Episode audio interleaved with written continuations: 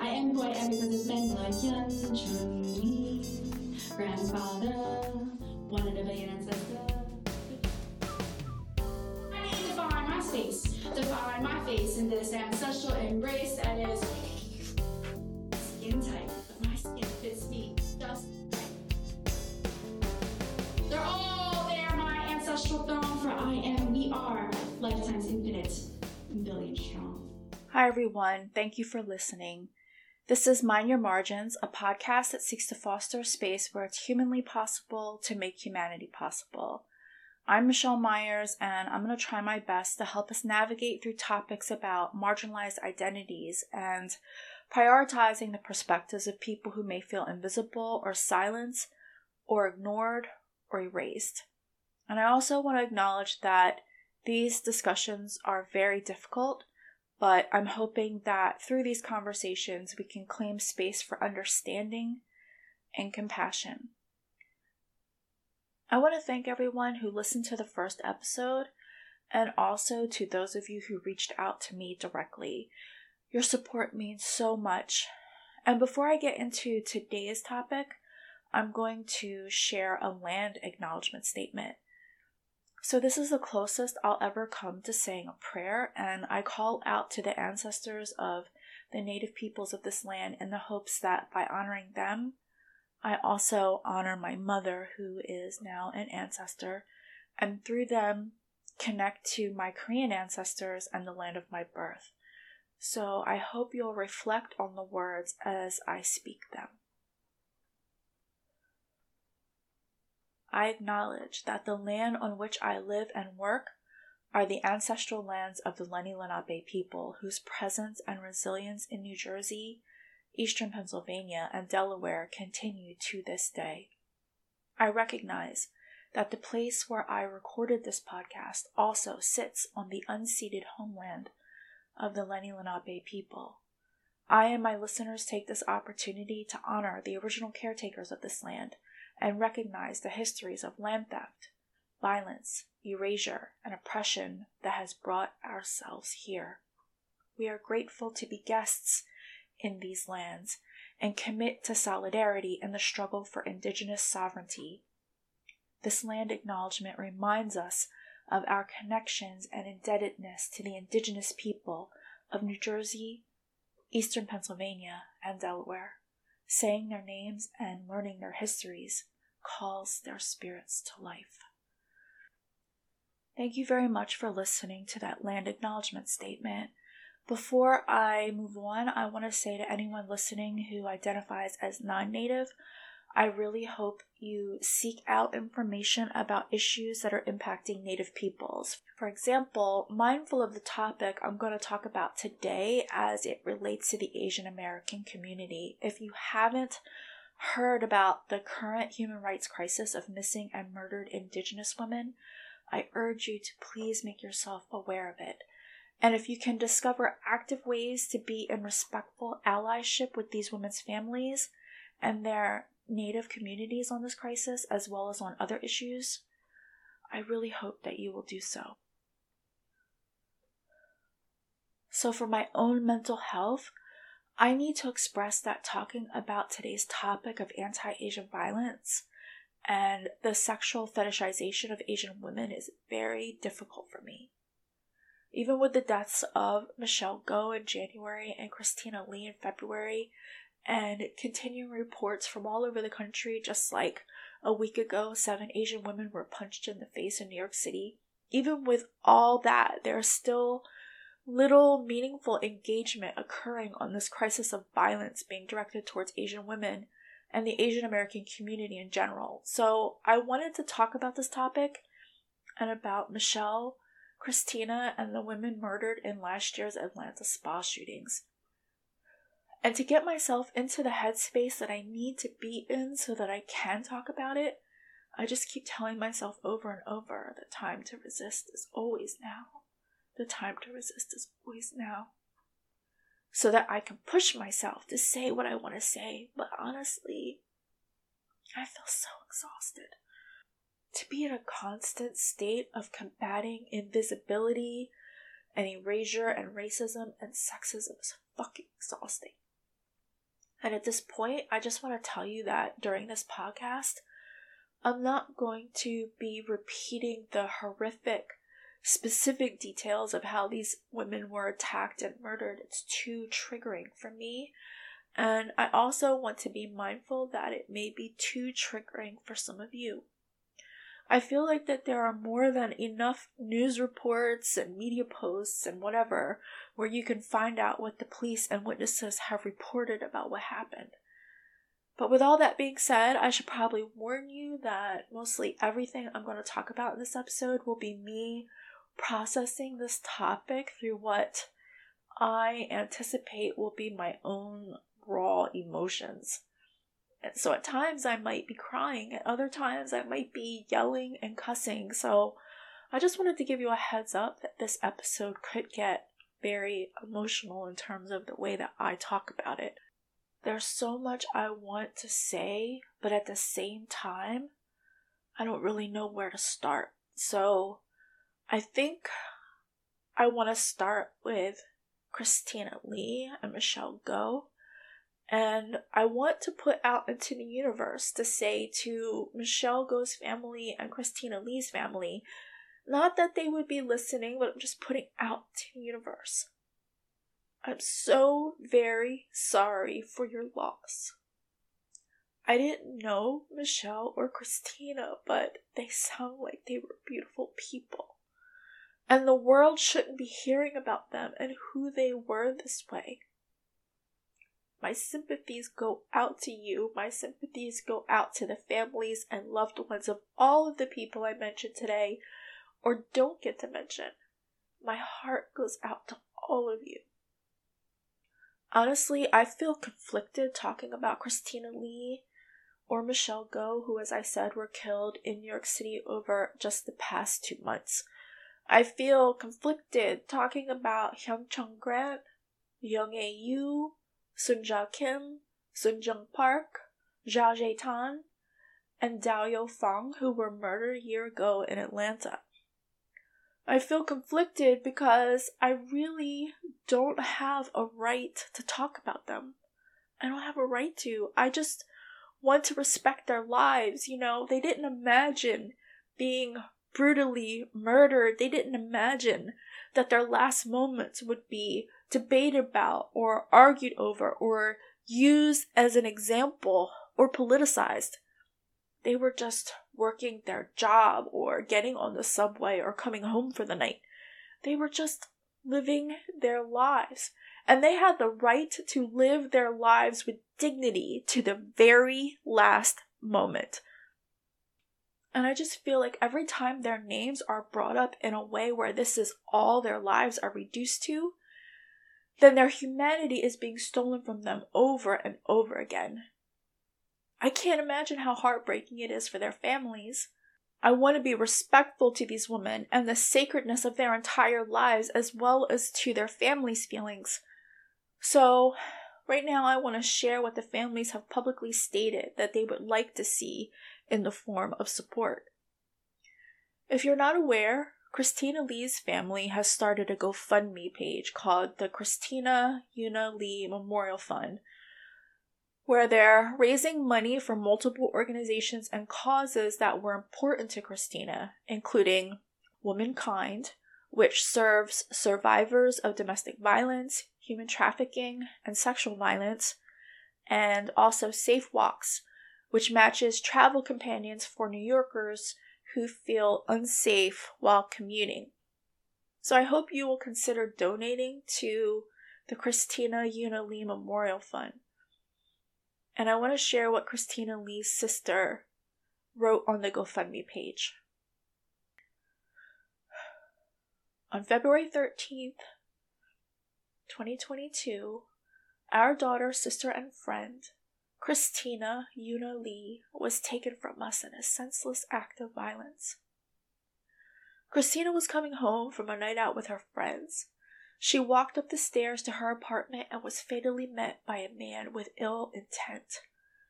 Her death is part of an alarming pattern of unchecked, hateful violence against women, namely women of Asian descent and women of color, that can no longer stand without consequence. Christina was full of life. She radiated positivity, joy, and love. She supported her friends in everything that they did. She went above and beyond to make those she loved know she was there for them, never expecting anything in return. Her loss is an unfathomable tragedy that her loved ones and her community will struggle with for years to come. Christina's death has shaken us to our core. Please consider taking part in this collective effort to honor Christina's memory and to help prevent this tragedy from happening to anyone else. Nothing will give her back to us, but with your help, we can make the 35 years she spent on earth mean something for generations to come. Thank you, Christina's family and friends. Thank you for listening to that statement by Christina Lee's family. I wanted to make sure in this episode that I gave space to her family and their desire to honor her life and memory, and how they're asking people to respond to her death in a way that would be most meaningful to them. And similarly, Michelle Go's family released the following statement on Twitter. We are in a state of shock and grieving the loss of our daughter, sister, and friend. We hope Michelle will be remembered for how she lived and not just how she died. She was a beautiful, brilliant, kind, and intelligent woman who loved her family and friends, loved to travel the world and to help others. Her life was taken too soon in a senseless act of violence, and we pray that she gets the justice she deserves. Thank you for your condolences. We ask the media to please respect our privacy during this very difficult time. As Michelle Go's family expressed, in addition to their fears about the memories of their loved one being disrespected and exploited in the media, they're also concerned about lack of privacy and how all this potentially disrupts their own grieving process and how they can protect that. I remember watching a memorial after the shootings in Atlanta last year. This particular memorial was organized by the Korean American Association of Greater Atlanta, and I was able to watch it because it was streamed live on YouTube. And at the very beginning of the memorial service, representatives from the Korean American Association of Greater Atlanta said that they would not be saying the names of the women who were killed out of respect for the families, that it was the families' wish that the names of their loved ones not be spoken. And I think it's important to acknowledge that sometimes the way Americans approach addressing these types of tragedies is very different culturally to the way many Asian people feel comfortable processing it. So, as an example, for some Americans, saying the names of victims publicly may be seen as a sign of respect and a call of not forgetting. But for some Asian people, especially immigrant elders, saying the names of victims in such a public way may be regarded as actually disrespecting the memories of their loved ones. They may see it like, why are you saying their names in such a public way? Are you trying to get attention for yourself? And I'm not saying one or the other is right or not right. I'm just saying that what's culturally appropriate is different for different groups of people, and we should be mindful of that. And then the grieving process itself is also different among various Asian cultures and communities. Public displays of grief in certain Asian cultures are done in a very particular way that's appropriate to the grieving and memorializing of the loved one who's passed, and any public displays outside of what's acceptable again can be interpreted in a negative way. And in some Asian cultures, some people believe it may even cause continued distress to the spirit of our loved ones as they pass on. But because we live in the United States, sometimes we're forced out of that private grieving process into forms of media engagement that disrupts our ability to heal because we constantly are put into a position where we have to relive the pain and loss of our loved one again and again.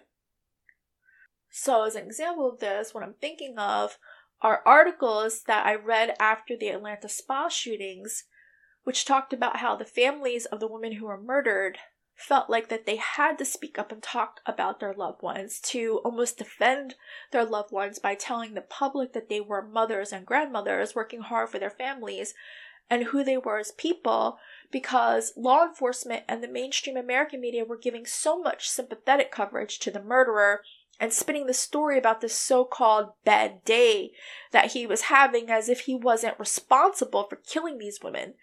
So the family spoke out to Korean language and Korean based newspapers to reclaim the memories of their mothers and grandmothers, and it was that coverage in Korean based newspapers that finally gave humanity back to these women.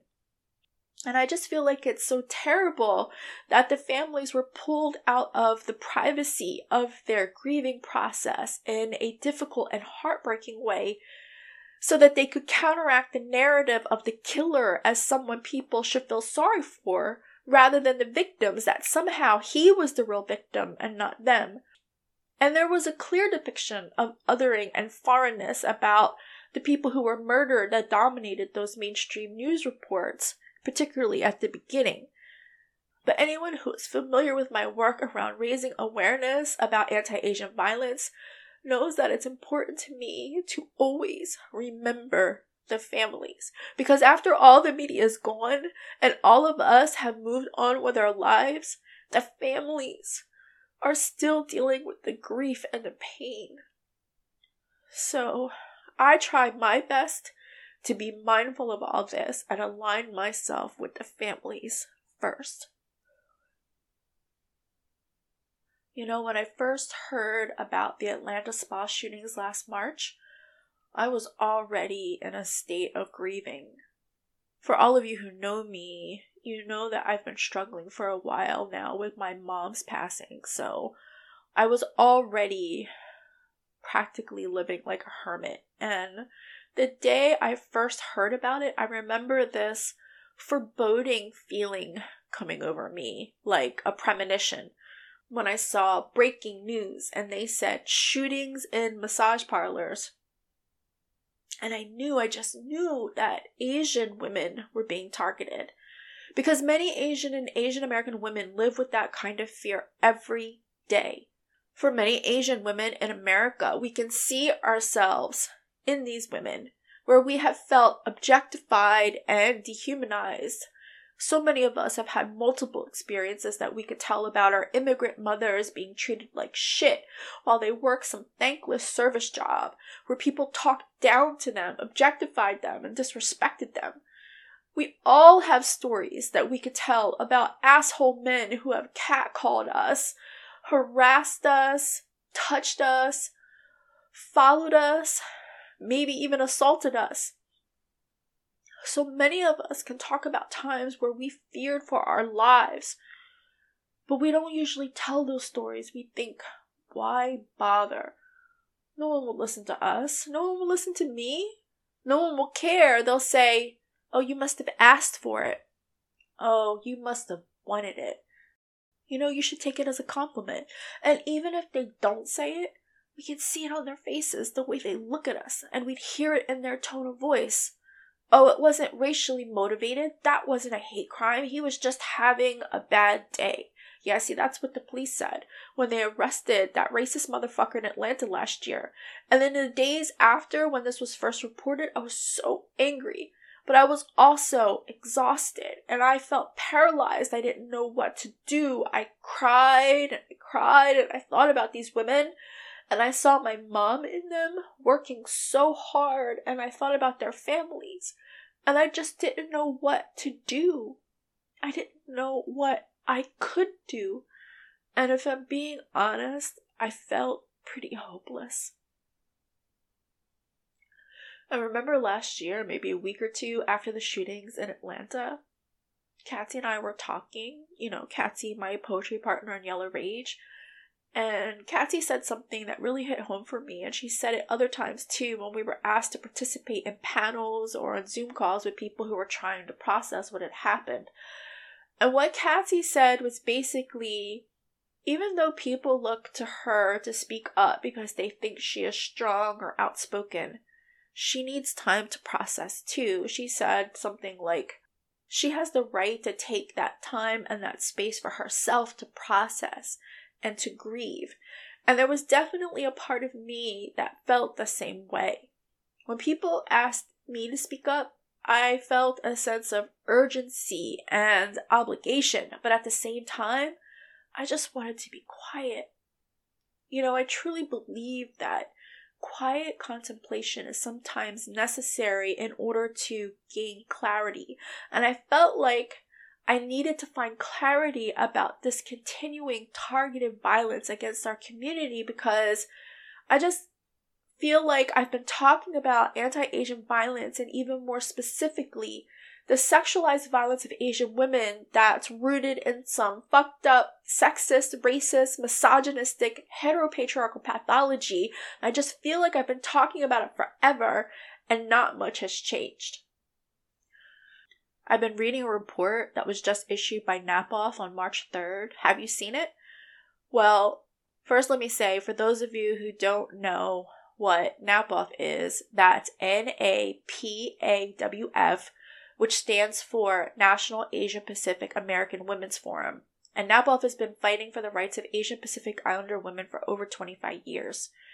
So last week, NAPAWF released a report based on a survey of 2,414 Asian Pacific Islander women, a survey that they conducted in January and February of this year, right at the beginning of 2022.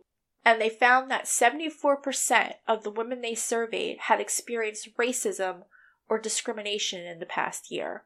53% said the person who mistreated them was a stranger, and 47% said that the incident occurred in public. And another 40% said that they had been sexually harassed in the past year.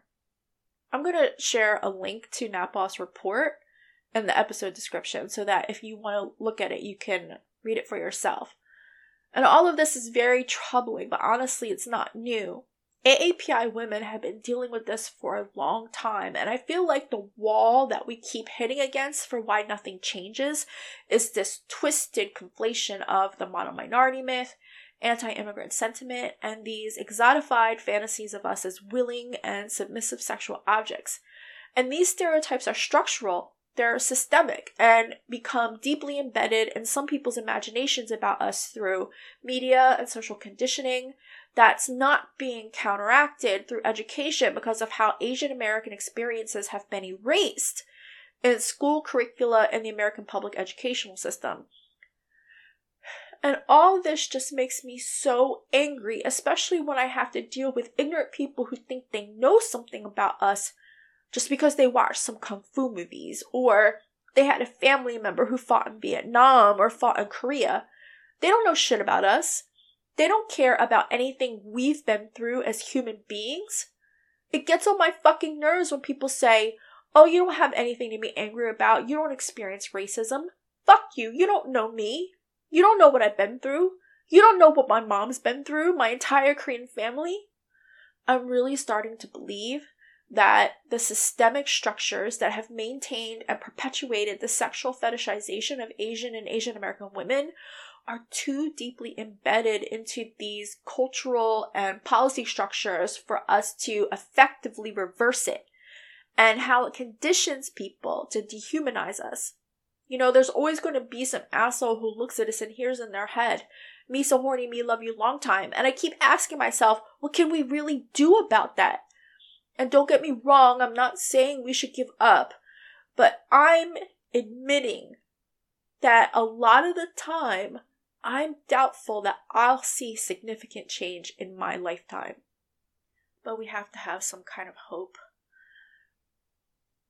And this is where my hope for the next generation of Asian American women comes in. Nowadays, I mostly hear what young Asian American women are thinking and experiencing through the classes that I teach. And it hurts my heart sometimes listening to my Asian American students and realizing that they're dealing with the same stereotypes that I struggled with growing up 30, 40 years ago. I give my students a unit on the history of the sexual fetishization of Asian and Asian American women. And for many of them, it's an opportunity for them to express their own experiences, an opportunity that they don't often get, or an opportunity that they don't get within a space that they feel comfortable sharing in because they don't think they'll be listened to or taken seriously. And I always want my students to know that they deserve to be listened to and they have a right to be angry. I think that sometimes within our culture, within our community, we tell, especially young Asian American women, that they shouldn't express their anger. But we're human beings. We have a right to the full range of complex emotions that we experience as human beings, and that includes anger. So I don't think we should tell young Asian American women that they shouldn't be angry and they shouldn't express that anger. They have a right to be angry. But I could talk on and on about this. I really want you to hear what they had to say in their own words. So I'm going to share a poem and some thoughts which were written by my students Gabby Lee and Haeun Lee and I want to thank Gabby and Haeun for giving me permission to share their work.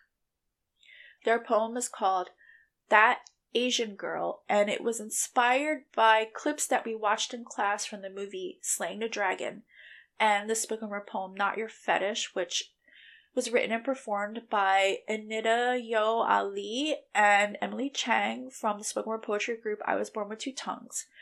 And there are also echoes of the poem Angry Little Asian Girl, which is also by Anida. This is Gabby and Haeun's poem, That Asian Girl. That Asian girl, the one with the exotic eyes.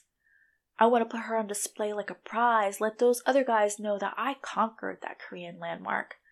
Mark her body with my red, white, and blue flag. Let her know that I'm craving that kimchi spice.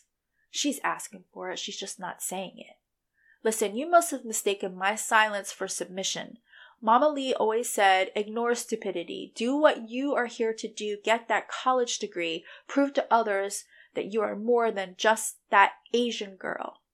But, Amma, when I walk out onto the streets, I fear for all I am seen as is the color yellow. They whistle and hoot, demand that I give them a massage and then something more.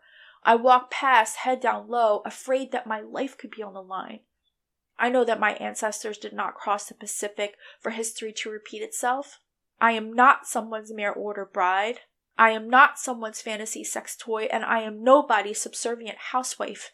Call me Dragon Lady one more time and I'll unleash my fiery dragon wrath onto you. I am Korean. I am American. I am Korean American. I represent two sets of red, white, and blue with a hint of black from my taegukgi. I am not muted. I am bold. I am strong. I carry the pain and suffering of our female ancestors on my shoulders. I write of injustice and sorrow with my hands. I scream with rage on my lips. So don't you dare touch my body without my consent. Don't you dare speak ill of me and the thousands of blessings my ancestors have prayed over me.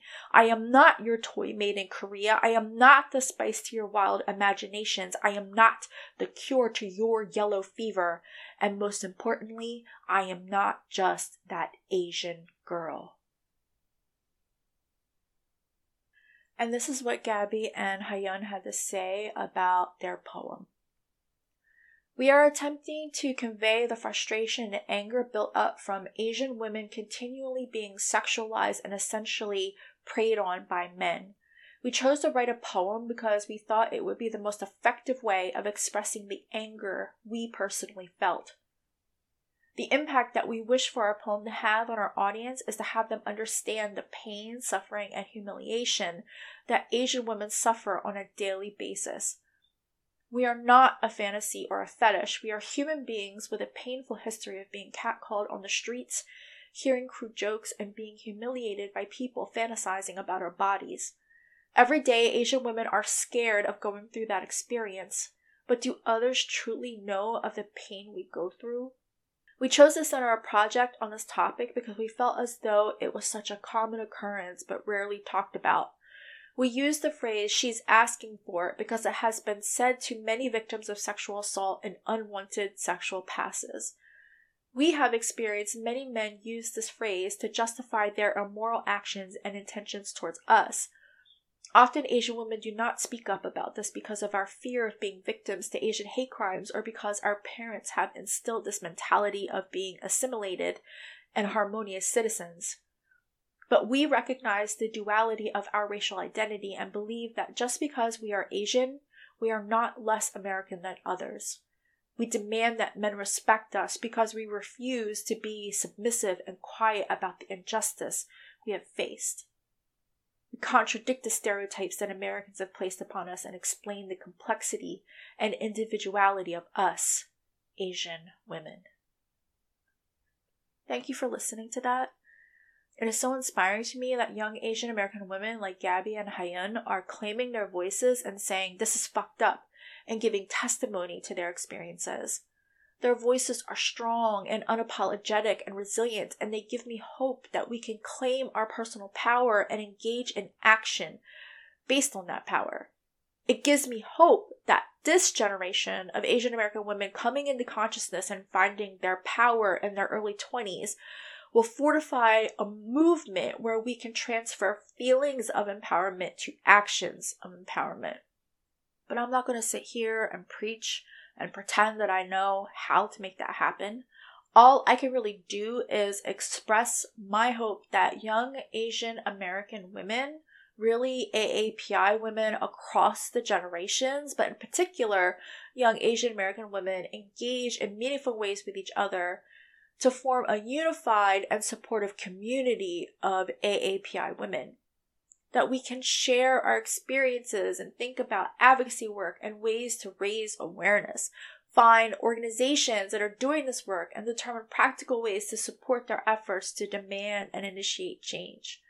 Man, I would love to see a movement of Asian American Pacific Islander women building and networking and creating a sustainable community of support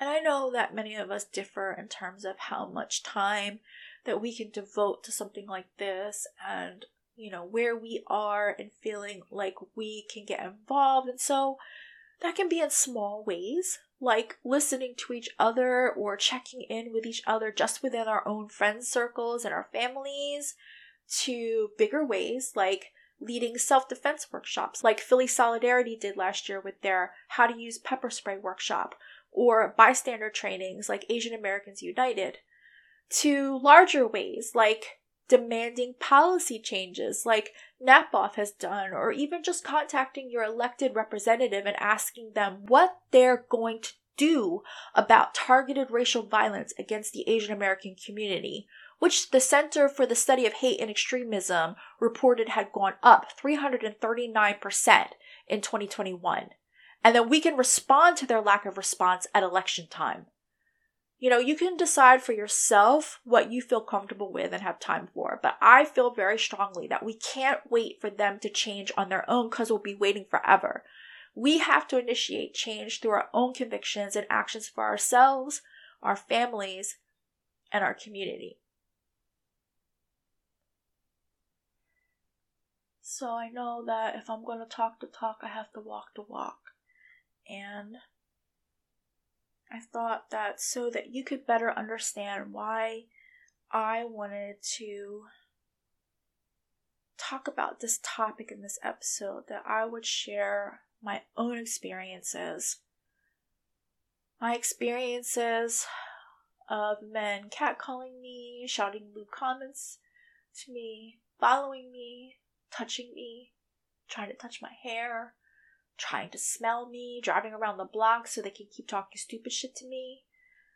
And when I was a teenager, I was sexually assaulted, so when these things would happen to me, I often felt powerless and fearful and would freeze when these things happened, especially if I was out in public alone. And there was this one time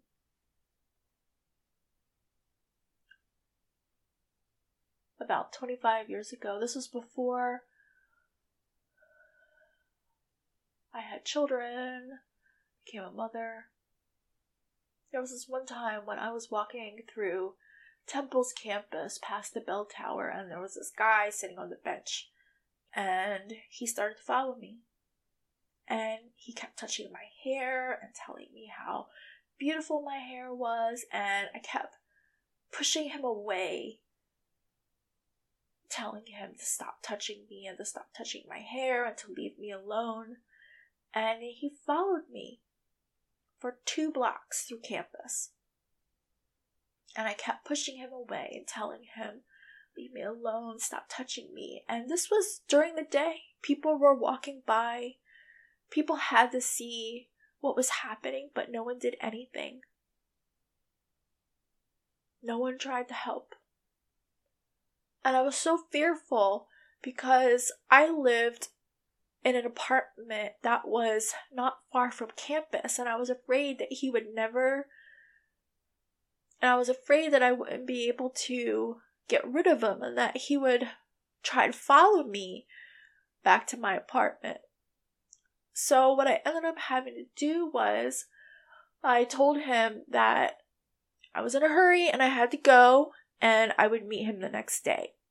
And so that was the only way that I could get him to stop touching me and following me and to go away. And I was afraid that even though he had walked away, that he was still going to try to follow me to my apartment. So I went a different way and kept looking back to see if he was following me. And I walked around the block in different ways three times. But I stayed on campus so that I could be near people. But when I finally got back to my apartment, I was so terrified that he had followed me and that I hadn't seen him. And I stayed in my apartment for several days because I was just so afraid that he was out there. Because I never, obviously, I never met him the next day. And then I kept thinking, oh no, is he going to be mad at me and try to attack me if I leave the apartment? And you know, we had an, the, the apartment that I lived in, there was a entrance where you had to have a key to gain entry. But when people come in, they don't check to see who's behind them most of the time. You know, they would just come in and then they would go to their apartment. And I was always afraid that someone would come in and then this guy would follow them into the apartment and I try to figure out which apartment I lived in. So I had that experience. I had that fear. And when I finally felt like I could leave my apartment, I kept looking around thinking that he was hiding behind bushes or whatever. And I and I decided I couldn't live like that. I couldn't live being fearful like that. And I told myself never again was I going to let myself feel powerless like I did that day and in the days that followed. So I decided to take a self defense class at Temple. I took the class and I did feel more empowered. I felt like I had a plan if I ever saw him again, or if anyone tried to touch me or follow me. And I wanted to do more. So then I started to kickbox, and I did kickboxing for many years, and then I got pregnant, had my children. But whenever I could, I still practiced kickboxing and around the same time, I discovered the Asian Arts Initiative in Philadelphia. I met Catzie, started Yellow Rage, tried to speak up about my experiences, try to raise awareness about issues relating to the Asian American community that many people might not be aware of. And then when Young was about eight or nine years old, I wanted to give her a foundation of self defense and I also wanted us to have a mother daughter activity that we could do. And so I signed us up for a Tang Soo Do. And like I said, I wanted to be a mother daughter thing, but I was hoping that it would make her feel strong. I didn't ever want her to feel like that she was weak or powerless. And we got to the Chodanbo level, which is just below the black belt. So, anyway, that's my journey with this in a nutshell, and I shared it because I wanted you to know that I have had this experience too, and I have felt fearful and doubtful. But I tried to find something, some form of action that I could take that would help me to feel more empowered, that would help me recognize the strength in myself. And so, right now, I want to encourage you to think about what would make you feel empowered and strong, and how you can transfer feelings of empowerment to actions of empowerment that you can take for yourself and for your loved ones. And if you're listening to me talk about all this and you're thinking to yourself, but I'm not strong, or you still have this overwhelming fearfulness, I just want you to remember you are strong. One of the things that I've heard talked about over and over again, I've even heard Asian American people say that they target us because they think we're weak and they think we're not going to fight back and they think we can't fight back. And so I look at that as a weapon. That as a woman, as an Asian American woman, I know that some people will underestimate me. And I feel like I can use that against them. Some people are going to think we're weak, and that's why they target us. But we're not weak, we're strong. Our families are strong. We come from generations of ancestors who are strong. And also remember that Asian grandmother who fought back in San Francisco last year? The guy who punched her thought she was weak, but she showed him she was strong. And you are strong too. You can do it. You are too precious. So find what approach would work best for you because this Women's History Month, I honor you and tell you how amazing you are, how valued you are, how needed you are, how loved you are.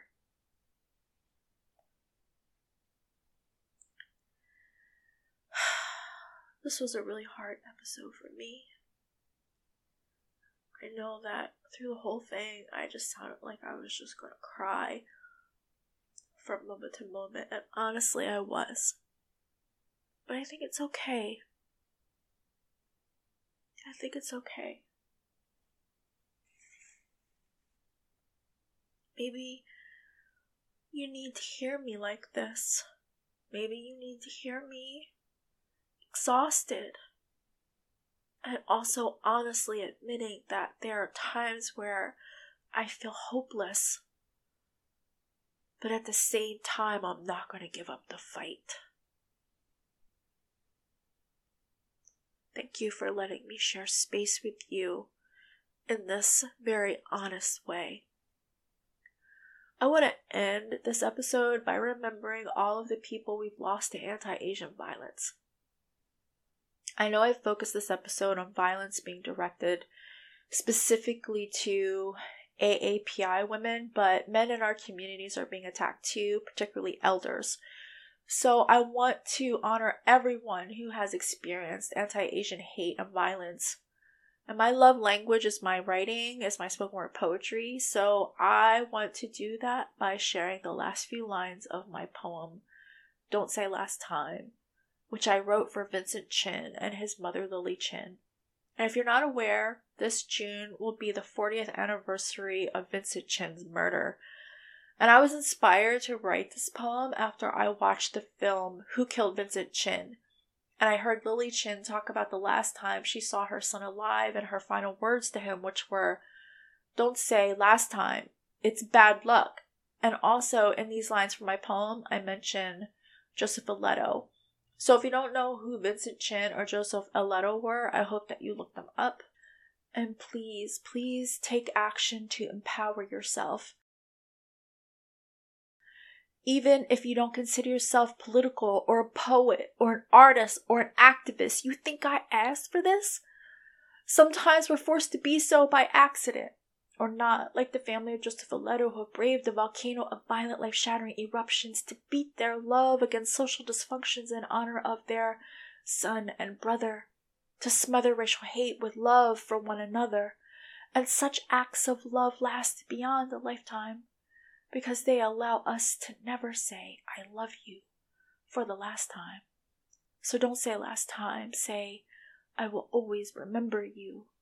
Say, I will always fight for you. Say, I will always, always love you. Thank you again for listening. I am so grateful to you for spending this time with me and sharing space.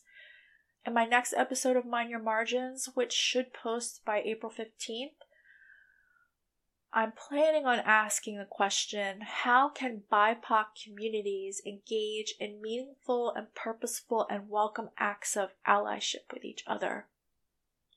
I hope that you'll join me for that episode.